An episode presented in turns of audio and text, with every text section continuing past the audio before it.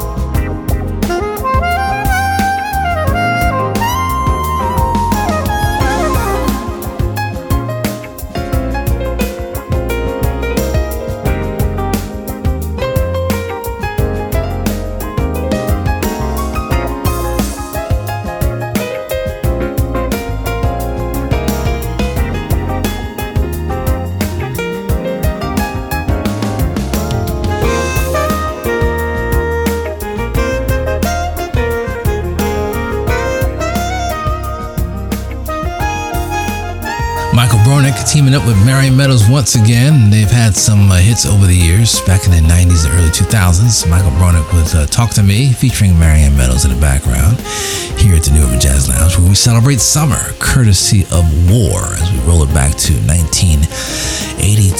And uh, that song kind of reminded me of uh, Nicola Canchi, which we also heard from, and a track called Life Forces brand new album called Emoja.